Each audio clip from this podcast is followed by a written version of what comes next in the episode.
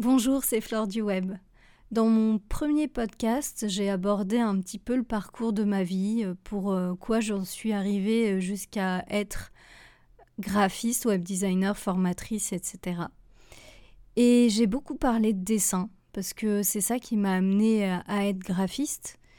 Mais je voulais vous dire pourquoi souvent on se trompe sur le terme de graphiste. Qu'est-ce que c'est qu'un graphiste finalement? C'est un peu complexe parce qu'en fait, c'est un, métier où on peut regrouper beaucoup, beaucoup de métiers. Euh, il y a beaucoup de gens qui se trompent, qui pensent que graphiste, c'est être illustrateur, en fait. C'est savoir euh, faire des dessins, euh, point. En fait, un graphiste peut très très bien ne pas savoir dessiner du tout. Puisqu'en fait, on utilise des logiciels qui nous permettent de faire des formes, etc. Et bien souvent, dans la communication visuelle, donc dans le graphisme, la mise en page, tout ce qui est logo, euh, charte graphique, etc., on n'a pas besoin de savoir dessiner. Alors un petit peu pour certains logos, effectivement, mais on peut très bien s'en sortir sans savoir dessiner, puisqu'il faut savoir faire euh, forcément juste euh, des formes et bien utiliser le logiciel, et les couleurs, les, formes, les, les bien les assembler en fait. La typographie aussi, c'est important. Tout ça pour vous dire que effectivement, j'ai beaucoup parlé de dessin et euh, j'ai pas parlé en fait du graphisme en soi. Le graphisme, c'est vraiment un métier, euh, enfin être graphiste, c'est un métier qui veut dire plein de choses et pas beaucoup de choses à la fois. Moi, je me dis graphiste parce que c'est un terme que tout le monde connaît. Mais je pourrais dire que je suis euh, directrice artistique plutôt, puisque ça, ça me correspond plus aujourd'hui puisque ben, je crée en fait de A à Z des univers graphiques. C'est-à-dire que je crée euh, un logo, une charte graphique, des designs de sites, plein de choses en fait. Et des univers graphiques, j'en ai créé énormément en fait. Je ne crée pas un univers à partir d'un autre univers déjà existant. Ça, ça s'appelle être graphiste exécutant. Je l'ai fait un petit peu dans des boîtes, mais moi, ça me plaît pas du tout. Je suis quelqu'un qui aime bien créer, qui aime bien discuter avec mes clients, savoir ce dont ils ont besoin, leur goût, leur sensibilité. Et c'est vraiment ça qui m'intéresse, en fait, c'est l'échange avec, euh, avec le client. Et c'est un peu un jeu pour moi parce que j'essaye de deviner ce dont il a besoin, ce qui va lui plaire et ce ce va vouloir, en fait. Et, euh, et j'adore ça. Je, trouve que avec le temps, j'ai développé, grâce à, tous les clients que j'ai eus, ce petit feeling pour savoir ce que ce qu'aiment euh, les personnes en fait. Et euh, les logos en fait sont particulièrement importants là-dessus. C'est-à-dire que pour un logo, en fait, il faut vraiment que ça représente la personne, la marque et puis aussi ses clients les clients du, client en fait. Si je crée un logo qui leur correspond pas pendant des années, ils vont le regretter.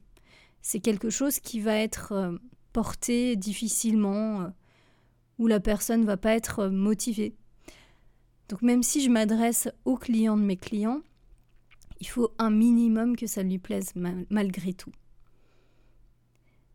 Alors, j'évite de faire des, des chartes graphiques, des logos qui plaisent que à leurs clients, mais j'essaye quand même de d'identifier ce que veut la personne réellement.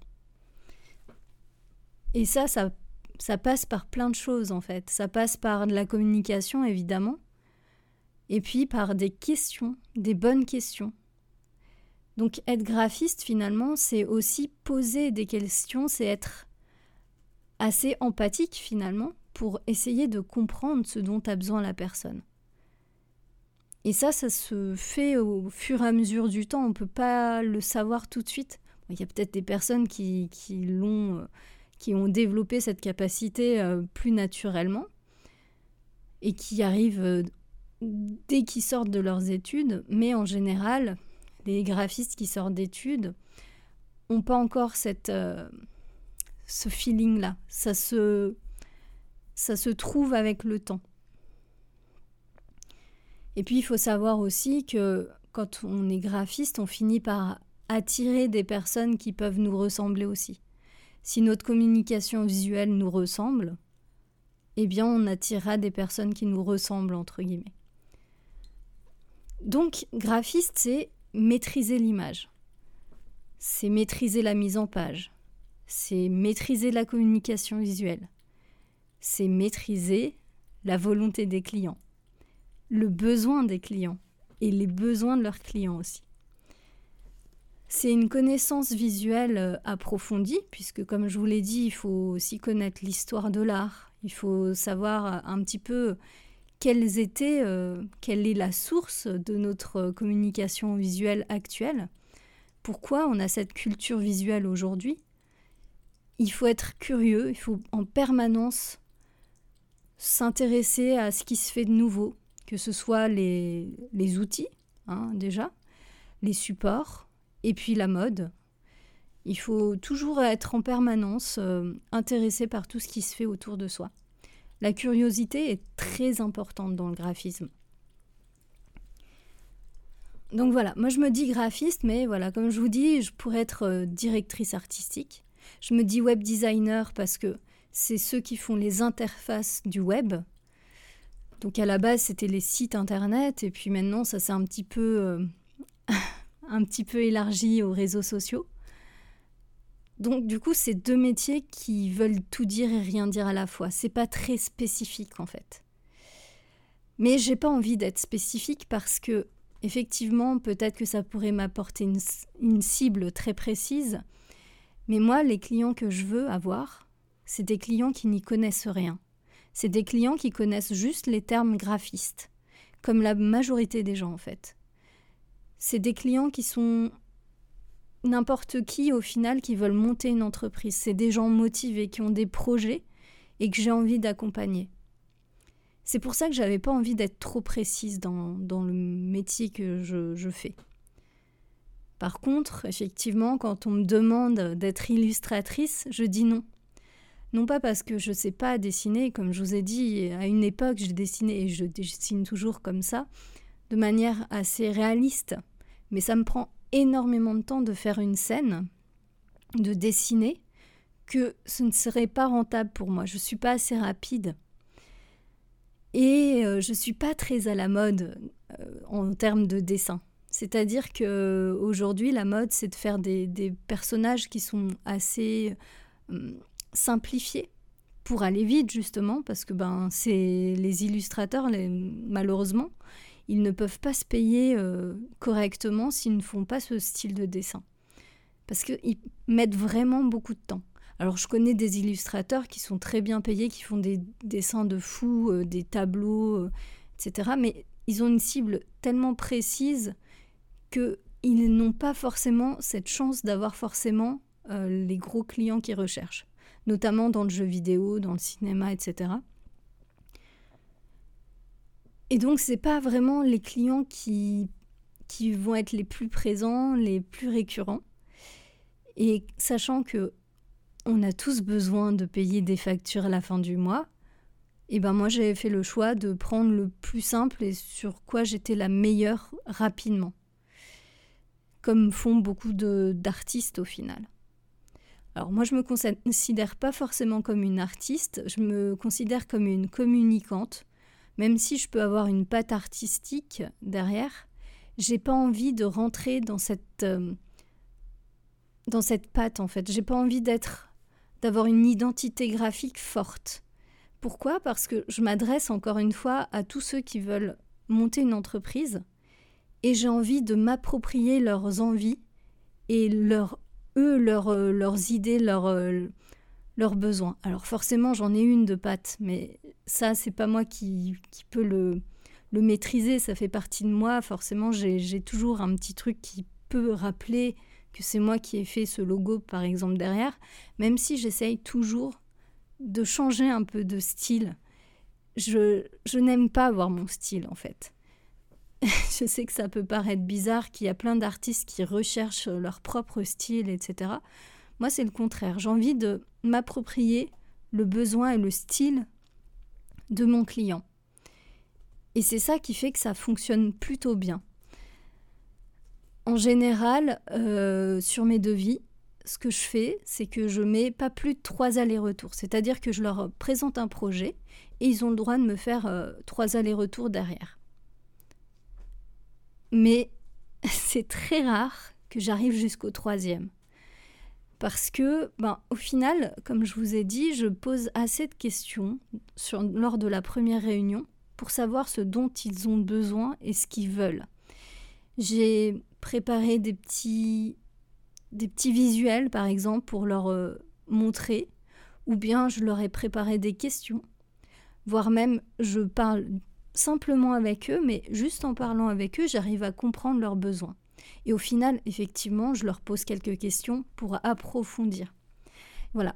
Et ça, c'était un choix très fort chez moi, c'est que je ne voulais pas m'adresser à une cible trop précise. On dit toujours que c'est mieux de s'adresser à une cible très précise, mais moi, c'était pas mon but en fait. Mon but, c'était vraiment d'attirer les personnes qui démarraient dans un projet. Dans un projet professionnel ou même euh, d'association mais dans un projet qui nécessitait une communication visuelle derrière. Et là, j'ai pu découvrir depuis ben, 14 ans que je fais ce métier, des univers totalement différents. Je me suis ouverte à plein d'univers, plein de métiers, plein de...